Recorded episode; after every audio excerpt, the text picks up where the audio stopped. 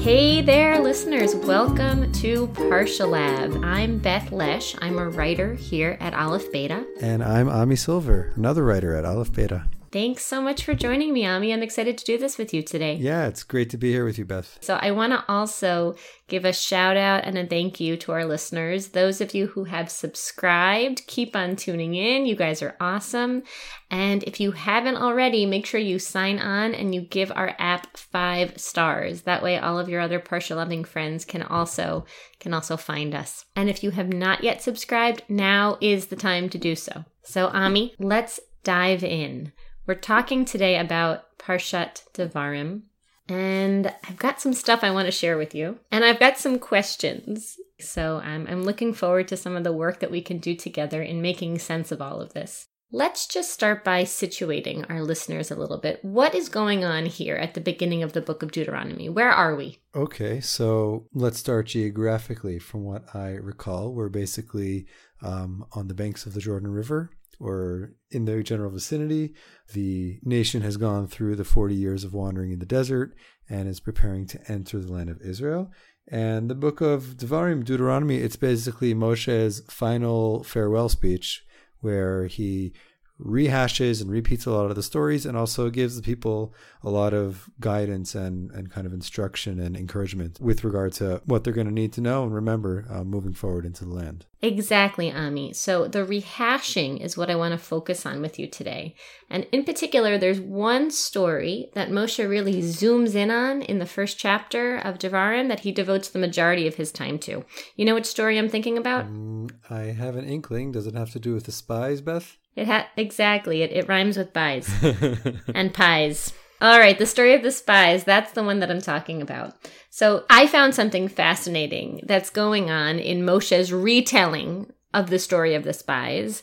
But before we can even get there, before we can appreciate it, we have to first appreciate the telling. Mm.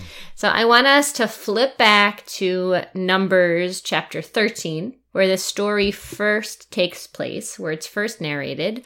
I'm going to ask you some questions about the story as it's told over there. And then in the end, we're going to come back to our placeholder in Deuteronomy and um, see if that opens any doors for us. Okay, great. I'm excited. Let's do it. All right, so here we are. We're going back to Numbers. Take a look at the command that Moshe gives to the spies. Let's read through that command and see what their mission was. Okay, so we're in in Bamidbar Numbers chapter 13 verse 17.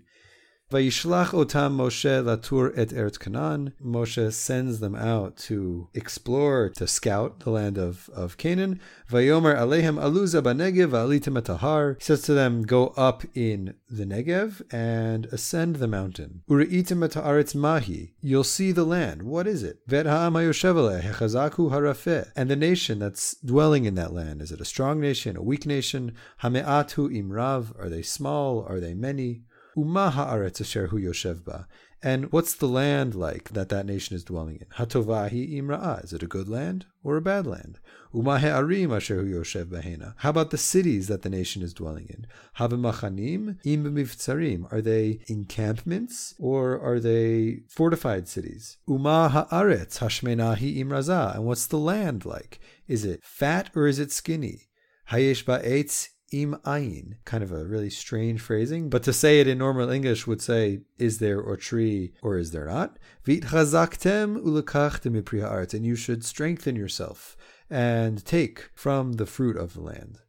V'hayamim you may be anavim. And then the Torah tells us that it was the season at that time of the first grapes. Okay, awesome. So let's just recapitulate real quickly, turn that mission into a bullet point list. Mm-hmm. Moshe tells them to do a few things. He says, go up to the Negev and go to the Har. Mm-hmm. So go to the south, go to the mountains, see the land, and in particular, look out for the people. Mm-hmm. And he gives them this dichotomy, right? Is the people strong or weak? Mm-hmm. Are they many or few? Right. Then he goes back to the land, look out for the land. Again, another dichotomy is the land good or bad? But now the cities, another dichotomy, are the cities unfortified, vulnerable tent like encampments, or mm-hmm. are they fortified? And then another dichotomy. What about the land again? Is it mm-hmm. fat or is it, you know, is it a poor land? Is it um, a lean land? Mm-hmm. Is there a tree in it? Mm. And then sends them on a mission. Go ahead and also bring back some of the fruit, mm-hmm. right? So now keep that whole bullet point list in mind and skip down to when the spies come back and they bring their report. And I want us to see if the spies, in fact, fulfill all of these bullet points. If they execute the whole mission, or if Are there's something messengers? missing. Do they come back with the information Moshe asks them or not? Exactly. Well, information. He asks them for information, and he also asks them for for the fruit, right? So, so do do they bring back the fruit, and do they bring back the the uh, the requested information? Vayisaprulo, and they told him, Vayomru, and they said, Banu el haaretz asher shalachtanu. We arrived to the land that you sent us to. Vigam zavat chalav udvashi, vizeh pirya. And that land, it is also flowing with milk and honey, and this is its fruit.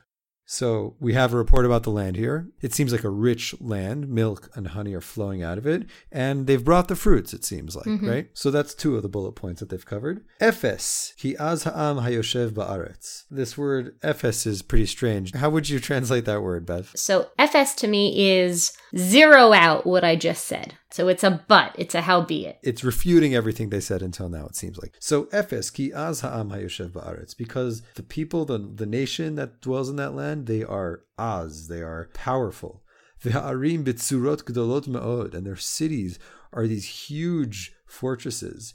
V'gam yiledei ha'anak ra'inu sham. We also saw the children of the giants there. Amalek Yoshev be'eretz Negev. The nation of Amalek is dwelling in the land of the Negev, the south. V'hachiti, v'hivusi, v'hamori, all these other nations, Yoshev Bahar, they live there in the mountains.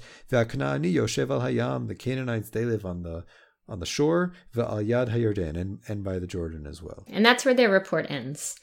So did they cover all the bullet points Ami? Okay, so let's think about it. They talked about the people, and while they're not giving population numbers, they mention a whole lot of different nations that live there. So maybe that's talking about the multitude of nations that mm-hmm, are there. Mm-hmm. Moshe asked, Are they strong or are they weak? And they say that they're Az. It sounds like they're powerful. Moshe asks, Do they live in encampments or in mivtsarim, which we said is some kind of fortified city? And, and they say they have bitzurot gedolot from that same root of mivtsar. So it sounds like they're reporting on the fortresses. Am I missing anything? So we brought back the fruit. In terms of information, we said we covered the people, Mm-hmm. we covered the cities, mm-hmm. and we covered the land. Now, let's go back to what Moshe said about the land. Moshe really asked them to report back two things about the land. There were uh-huh. two uh-huh. dichotomies, right? Did Right. did they address both Right, dichotomies? so as I'm looking back, there's two things Moshe asked about the land. Is it good or is it bad? Is it fat or is it lean? hmm So which which one of those did they answer, So or did they answer both? sounds on the surface of it like they answered the second one. Is it a Mm-hmm. productive land or not? And the answer is yeah, it's so productive, it's just flowing Mm-hmm. with milk and honey. But we don't hear is it good or is it bad? What do you make of that? Moshe gave them a direct mission, and they seem to take that mission pretty literally because when they come and they bring back their report, so much of their report is literally word for word addressing what Moshe said to them, right? They say, yes, the people is Az, and uh, the cities are Bitsoros, and all of these things. But they're they're completely silent on the question of good or bad. It's really interesting, Beth. Something that strikes me is sounds like good and bad on this list of things Moshe's asking them. It's the only one that's sort of subject Hmm. to opinion. The others seem to be somewhat quantifiable. Are there a lot Uh-huh. or are there a little? Is there produce there? Is there not? What do the cities look like? Interesting. Is the nation strong or are they weak? But good and bad, how are they supposed to judge that? Especially you have a group of 12 people. Are they all supposed to decide? Whoever says it's good, raise your hand. Whoever says bad, raise your hand. You know, thumbs up, thumbs down. What are they judging that based on? So I want to complicate that a little bit. So turn with me now to the very next chapter. This is the continuation of the story of the spies. This is the people's Mm-hmm. reaction to the spies report. Uh, of course, the spies are going to go on and to say a lot more than what we just read. They're going to say the people there are much, much stronger than us, and we were like grasshoppers in their eyes, and we can't do this, and we're doomed. And in response, the mm-hmm. people cry, and the people say, Lu masnu be'eretz Mitzrayim. Would that we had died in the land of Egypt. And now take a look for me at verse 3. Okay, so they go on. V'lama Hashem eviotanu el hazot. Why is God even bringing us to this land? Lin pol b'cherev, to die by the sword. Nashenu v'tapenu yelavaz. Our, our wives and children, they'll become captives there. Halo tov lanu shuv mitzrayim. Wouldn't it be good for us to return to Egypt? There we have tov. There we have good coming up. exactly. But what what do you make of these two things in contrast? So first of all, just as far as the function of Tov goes in relation to all those other questions or all those other ways of analyzing something, Tov here it seems like the conclusion. This is what we see. They're strong. They're going to kill us. We don't stand a chance. Now I can decide what would be good here. What would be good here is to go back to Egypt. I, I would say, you know, if we go back to the list of questions, you know, it didn't happen in this order, but good and bad is only something they could really judge after they acquired all of the rest of that Uh-huh, information uh-huh. about the land and really kind of analyzed it. So let me let me say it back to you to see if we're on the same page. If we had just read chapter 13 and we just saw what the spies said about the land, we'd say their report about the mm-hmm. land was positive. They said it was a land that flows with milk and honey. Their report about the inhabitants was mm-hmm. pretty scary. That was foreboding. But the land mm-hmm. itself, it seems like they came back with a positive report. Sure, they didn't say that it was good, but they implied that it was good. But I hear you saying when you turn to chapter 14 and you see this word Tov and you see that they describe returning to Egypt as Tov, all of a sudden now you understand that in chapter 13, the omission of Tov really meant Lo Tov. That their failure, Moshe gave them a, a command, tell me if the land mm. is good or bad, and their failure to say whether it was good or bad really implies, retrospectively, that they didn't think it was good at all. Okay, so Beth, if I'm understanding you correctly, it sounds like what you're saying here is that maybe their their report about the land that it's basically a fat land, it's a productive land, but not calling it tov somehow is there to imply that maybe they didn't actually think it was a good land. That's Whatever what I'm getting Ami. And I. I want to just give you another piece of evidence to underline just how conspicuous it is that they don't say anything about Tov, as if it's not Mm-hmm. enough that the primary question Moshe asks them about the land is, Tell me, is it good or bad? If you'll just turn with me for a second to Exodus chapter 3. Okay, are we going to the burning bush by any chance, Beth? You're in, we're in the burning bush. We're standing there. Our our shoes are off, and we're hearing God explain to Moshe, promising to Moshe for the very first time what it is that he's going to do when he brings the people out of slavery. He's going to redeem the people from Egypt, and we're looking at verse eight. Mm-hmm. Tell us what God promises us, and tell me what jumps out at you here. Okay, so God says, "Va'ered lahatzilo mi'amitzrayim." Um, I'm going to descend into Egypt to save, rescue the nation from the hands of Egypt, ulha'aloto min ha'aretz hahi, and to lift the people out of that land, el eretz tova urechava, to a land that is good and expansive, el eretz zavat chalav udvash, to a land that's flowing with milk and honey. So it seems like it, this verse is somehow preempting what the spies are ultimately going to say when they come back from the land. Right, the spies are reaching back to this verse. The spies were plagiarizing this verse. hmm Okay, can, should I read to the end of the verse here? Yeah, keep, keep going. El mekom ha'kna'ani v'hachiti v'hamori v'aprizi v'achivi v'hivusi to the place. Here again we have again the slew, the list of nations that, that are living there. It kind of sounds oddly like uh, the seed for the spies report was planted back here at the burning bush. It really does, doesn't it? Right. So, so this is the first time that we hear about the land of Israel through God's eyes. And the spies report is the first time that we hear about the land of Israel through the people's eyes. So what's the same and what's different? Right. Okay. I like the question. What's the same is it's a land that's flowing with milk and honey. What's the same is that a bunch of these nations are mentioned in both verses. What's different is that God calls it an Eretz Tova Ruchava. God calls it a land that's good. Exactly. There's one thing missing. The very first thing that God promises about this land, the very first qualifier in the entire book that God gives us to describe the land is it's an Eretz Tova. That's fundamentally its essence. Mm-hmm. That's what Moshe says. God promised us an Eretz Tova. Go and see if it's Tova or Ra.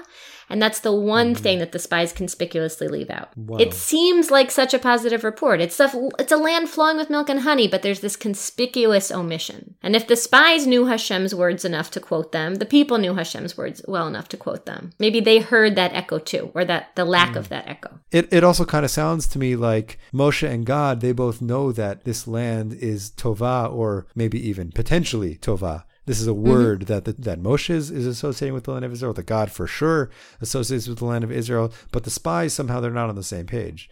They somehow are not are not relating that word at all to the land that they see. Mhm. Now let's look at the. We know the people's reaction. The people hear the spies' report and they cry and they say, "Tov lanu shuv mitzrayma." hmm Right? What's Moshe's response? When do we first hear a response from Moshe to the spies' report? You mean other than falling on his face? I'm talking about falling on his face. so- when when does he fall on his face? So we've got from that verse we read about the the nation's words that they said in response. Then the people turn to one another and say, "Let's appoint a leader." It seems and and return to Egypt. And then at that point, Moshe and Aaron fall on their face. In other words, maybe Moshe, who knows God's words, who knows that this is an Eretz Tova, who was charging the spies to go out and see it, but hoping that they would be able to recognize that, yes, this is an Eretz Tova indeed, just as God promised it. Maybe when they come back and they give their report and they say, eh, it's a land flowing with milk and honey, but he doesn't hear that word tov. Maybe he gives them the benefit of the doubt. Hmm. But when they then use the word tov in verse 3, Mhm. but they use it to describe not the land of Israel, but Mitzrayim, Right. that seems to be the breaking point for Moshe. That's when he falls on his face and says, This people, how could you possibly? God told you he's going to bring you to a good land. And not only are you can you not bring yourself to see the goodness in that land with your own eyes, but you attribute goodness to that evil place that Hashem just redeemed you from. That's a slap in the face. And for him, that makes him fall on his face. Right. It, seems all the more poignant in that at the burning bush, God said, I'm going to take you out of that land to a land that's called good. Exactly. And the people are saying, no, I want to go, we want to go back to that land. And for us, that's where it's good. Exact. I think that's exactly right. It's, it is the exact inverse of the God perspective. Mm-hmm. Now, we saw how Moshe responds, and of course, Aaron falls on his face with him. Who are the other leaders in this story, the emerging leaders, and how do they respond? Okay, so we have Yeshua and Kalev. And um, I'm just looking here, glancing down to verse 7, that they turn to the people and they say, Ha'aretz asher avarnu balatorota, that land that we passed through, that we went to scout out, tova ha'aretz ma'od ma'od.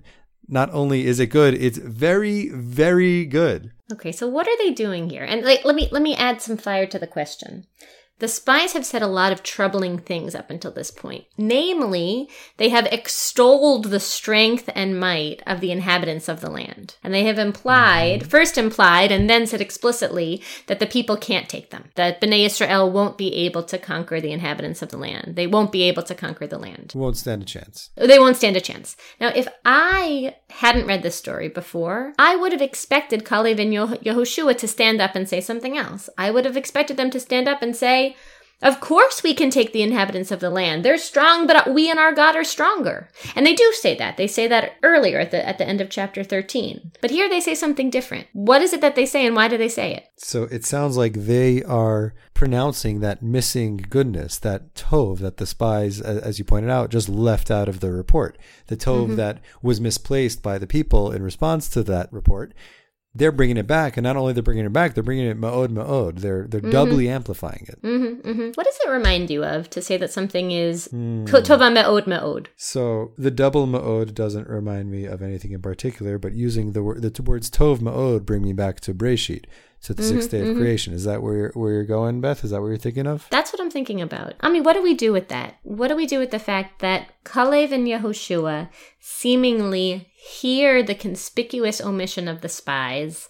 The spies faltered in some serious way by not describing the land as good. And Kalev and Yehoshua stand up and they say, not only is it good, it's very good in a way that harkens back to God's creation. And I want you to think about that, B'nai Israel. What could be going on there? Mhm. Okay, so I'm just running some of those associations through my mind, and, and I'll tell you what, what comes up for me. In the story of creation, we have God calling a whole lot of things good. We have God finally calling all of creation very good. We have a tree that's good and not good, mm-hmm. which is reminiscent of what Moshe basically tells the spies go see, is it Tova or Ra'ah, that land, right? We have the Etadat Tov Ra. Mm-hmm. And then we have people mm-hmm. Who sort of take good into their own hands Mm. Li- literally, literally, literally take taking into their own hands. into And not only that, hands. it's the fruit, right? The spies had to go in and they had to take some fruit as well. So we have this kind of eerie mix of elements of good, bad, very good, and fruit. Mm-hmm. We've heard this before. Mhm. Right. So to come back and answer your question, uh, you know, what you call the God perspective of, of the land of Israel, it almost sounds like if the spies, the people are somehow walking back down the trail that, that Adam and Eve slipped up in, then perhaps Kalev and Yoshua are sort of hearkening back to the place of very good, the, the that godly perspective of the goodness of creation that, that existed before the point of breakdown, before eating from the tree and, and everything that came afterwards. Awesome. So, Ami, here's what I'm wondering. Could it be that Kalev and Yehoshua, they're, they're saying two things at once? On the one hand, they're saying, guys, the spies got it wrong. This isn't just a land that flows with milk and honey, it's a good land. But they're also saying something else. They're saying there's something egregious about the spies getting it wrong. There's a reason the spies got it wrong. There's something fundamental that they forgot that they need to be reminded of. What they need to be reminded of is the fact that there was a first being in the world who was given the task of evaluating, of assessing good and bad. And that being mm-hmm. was God, the master and mm-hmm. creator of the universe. Mm-hmm. And God created everything. And of course, by the time we get to the sixth day, God has created the universe and man in it mm-hmm. and looks at that and pronounces that very good. Mm-hmm. It's within God's power and no one else's to mm-hmm. evaluate what's good and what's not good, mm-hmm. mankind included. And now, mankind, the very creation that was once pronounced very good by God, has the chutzpah to look at the land, the very land that God designated as good, and to somehow not see its goodness, right? It, I wonder if the spies are, are are supposed to be seeing the land through God's perspective, and instead they're seeing it through their own perspective, and that that is what Kalev and Yehoshua are, are responding to. So, Beth, just a few things that pop up for me when you say that. One is in the following verses, Kalev and say, Ach b'Hashem al timrodu don't rebel against God. Mm-hmm, I mean, they're mm-hmm, calling mm-hmm. out. They're saying what's really going on here is not that you're saying no, we can't go to the land. We should go somewhere else. There, it's a flat out rebellion against God. Mm-hmm. And I'm wondering. I'm thinking back also to like, why would Moshe tell these people go see if this land is good or not or bad? Mm. Like, isn't that some kind of setup? But at the same time, what strikes me is yes, God, the Creator, has the ultimate good and bad vision as Creator. But what ultimately happens, whether it's intentional or not intentional, is that after Adam and Eve also partake in the tree of good and evil, we become partners in deciding what's good and bad. And I think you said it in a way we needed, the spies needed to go into the land with that godly perspective, seeing it through the eyes of God, can they see the land the way God sees the land? That, in mm-hmm. a sense, might be what Moshe is asking of them. I also just want to throw one thing, Beth, into the mix here, which is, isn't it funny that Moshe goes and tells them, and is there a tree there? Exactly. Exactly. So, what do you make of that? Does Does Moshe think that Israel is the land of Eden, the Garden of Eden? Is that what they're about to walk into? It sounds like there's some kind of awareness, whether it's in awareness of the text or it's Moshe consciously channeling the, the story of, of Gan Eden, where there's an awareness where we're stepping into similar territory here. The mm-hmm, spies mm-hmm. going to the land is is in a sense reapproaching the garden, and we need to see what's going to happen when they do that. And Ami, wasn't that exactly the test in Gan Eden? The test in Gan Eden, one way of explaining it is it was a test to see whether mankind, whether Adam and Chava, could see things through God's perspective and could let God be the arbiter of good and evil mm-hmm. as opposed to them, right? Because mm-hmm. God says, don't eat from this one tree. But Chava looks at the tree and she says, mm, that tree looks good to me, mm-hmm. right? That tree mm-hmm. looks tov.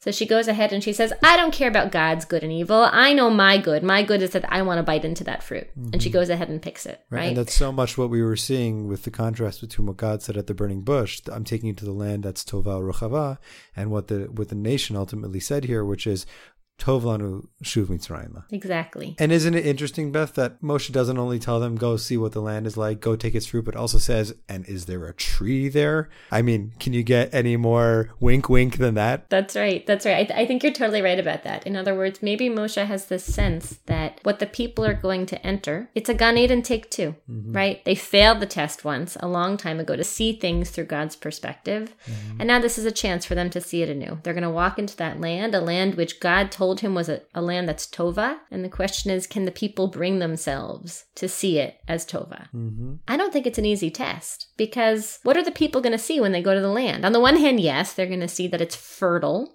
but they're also going to see something else. They're they're also going to see that it's a land inhabited by really strong people who build really strong cities. Right. That's a real test of Amuna for a human in that perspective to be able to say, but nonetheless, I defer to God as the arbiter of good and evil. He says this is a good land, so uh, I'm going to describe this as a good land. Right. And, and it's interesting. Nobody are, disagrees here with the fact that it's an Eretz Chalav Udvash. Mm-hmm, they all say mm-hmm. this land makes great food, makes great fruit. It's pumping right. with milk and with with with honey. Their big question is do we stand a chance against the people who live there? Exactly. And that ends up defining it as not a good place for them. Exactly. And because of that failure to see things through God's perspective, that failure to defer to God and to say, okay, God, you're the creator of the world. You get to call the shots about what's good and evil. Not me. There's a punishment. And the mm-hmm. punishment is that they're never going to be able to see that land. Mm-hmm. The only people who are going to see it are their children. Mm-hmm. Let's see how God describes their children. Come with me to verse 31 and let's look at God's language. Verse 31 in what chapter? In Numbers 14. Okay, so it says, V'tapchem asher amartem lavaziyeh, your children who you said are going to be taken captive, v'heveti otam, and I'll bring them, v'yad'u et ha'aretz asher ma'astem ba, and they will know the land which you were disgusted with. hmm Now, here's the cool thing about this verse. We started to say in the beginning, of course, this, this is a podcast on Parshas Devarim. We started this whole discussion with Parshas Devarim, which is where Moshe retells the story of the spies. So I want us now to go back to Parshas Devarim and see if we can find the verse that parallels this one. Where does Moshe restate this? Where does he talk about the fact that the people described their children? They worried that their children would be taken captives, and that God ultimately said that he would bring their children into that land. What verse is that? And take your time, Ami. It's not a pop quiz. Okay, I'm searching, I'm searching. Okay, I think I found it, Beth. We're in Devarim chapter 1, verse 39. Again, the word vitapchem opens the same with the same word as that last verse we just heard. Your children, Asher Martin Lavazia, same exact opening, right? Your children who you said were going to be taken captive. Uvnechem, and your your sons, Asher lo yad'u hayom tovara. Look at that. Who do not know today good and evil, good and bad. Hema yavo shama. They are the ones who will come there.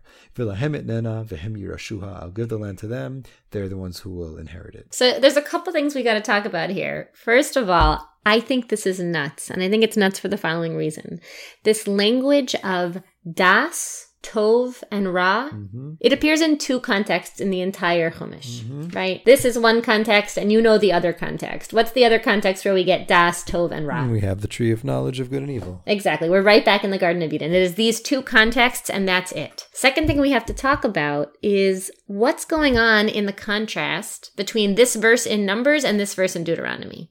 They seem to be saying the same thing, they seem to be equated. But in Numbers, the children are described as knowing the land, veyadu es haaretz. Mm-hmm. And in Devarim, how are the children described? Not knowing good and evil. What do you make of that? What does it mean that that the children that get to inherit the land don't know good and evil? And why should it be that someone who doesn't have knowledge of Tov Ra does have knowledge of the land? Mm-hmm. Well, I'd say that perhaps based on all the things that we've been noticing until now, if entering the land is somehow Garden of Eden take two, so knowing good and evil as humans, i.e., not in partnership with God, the way the spies were, the way that previous generation was, that would be a obstacle to being able to enter the land. Exactly. In other words, to know good and evil, it's sort of a euphemism. To know good and evil is to not know good and evil. Hmm. God is the arbiter of good and evil, and to have eaten from the tree means that you think you know good and evil, that you think you can arbitrate between good and evil just like God does. But in fact, if you're in such a position that you are a knower of good and evil, that you've eaten from the tree, what it means is that you don't know. You, you are then unable to have knowledge of the land. And what it means in the context of the Garden of Eden is that you get kicked out of that garden, right? Adam and Eve were exiled from the garden after they knew good and evil, so to speak. Exactly. And is there an exile that follows the sin of the spies? Well, the whole generation's going to die off. They just won't won't won't be given entry to the land. Exactly, exactly. It's a it's a sort of exile. And was what what was the other punishment in the Garden of Eden? There was an exile, but there was also a threat that if they ate from the tree, something would happen. Okay, that they were going to die. Do we have a threat of death in the story of the spies? We have an outcome of death. They all just die off. That is their fate. Which is exactly what happens Exactly in what with happens Ad- Adam Adam and and Chava, right? They don't die immediately. The spies don't die immediately, but God touts their mortality. Yeah, Beth, I just want to throw in one more thing, and, and I think our, our listeners can probably do a little more research into this, but I was noticing when we were flipping through Bamidbar that the spies are called an Eda Ra'ah, hmm. and they come with the Diba Ra'ah. There's a whole bunch of Ra language going on in that in that chapter also, which is contrasted with all the good that they were missing out on. Exactly. And of course all of those descriptors, that's all God perspective. Mm-hmm. Right? Ami, this this link, this being the, the generation that doesn't know good and evil, and therefore it's the generation that can know the land. This mm-hmm. is it for me. This makes it clear to me that what what was happening with the sending of the spies was the Garden of Eden part 2 Mm-hmm. Moshe was setting them up for a test. God was setting them up for a test with every expectation that they would pass it, with every expectation that a people who had just been liberated from slavery by God and been the beneficiaries of miracle upon miracle performed by God would be able to defer to God as the arbiter of good and evil. But they failed that test. They had every reason to be able to see this land as good, and instead, they just can't bring themselves to see it. They're too scared by the nations they see, and they just can't believe that this God who fought for them and liberated them is going to be able to actually clear the path for them and make this and realize the goodness of this land. And so their knowledge actually blinds them. I think that's what the contrast in Devarim is telling us. The people who know good and evil are unable to know the land. Mm-hmm. And the people, the generation that will know the land, that's the generation that doesn't know good and evil. And God has to start over again. And there's going to be a Garden of Eden take three hmm. with the next generation. Mm-hmm. And the test will be will that generation be able to see the goodness of the land even when things are tough? Hmm. And will they be able to, to defer to God's perspective? Beth, I really love the way that you've set up this parallel here. I think that there's it's very rich. I think there's a lot that can be explored here and expanded. And um, wow, thank you. Thanks for sharing. It was really awesome. Yeah, it, it was a, it was good, right? That's just a little Gan Eden humor for it you. was good. And you know, Ami, I don't know if you've been a part of any of the research that's been happening here at Aleph Beta for the new Tisha B'Av video that's coming out. It really relates to a lot of these ideas about the Garden of Eden and who gets to call good and who gets to call bad. You know, that listeners, you should check it out. It's going to be coming out, please God, this year, Tisha B'Av. I think that that will really uh, enrich in the story for you. Wow, I'm excited, and I'm I'm glad that we've had this intro to get us ready to jump into the Tisha B'Av course too. Aw, awesome. Thanks so much, Ami. Looking forward to doing it with you again soon. Okay, thanks, Beth. Just a reminder, everyone, if you haven't subscribed already, make sure you do so now. And if you haven't already, now's the time to go ahead, go on to the App Store and give us five stars so all your friends can find us. Good learning Torah with you all.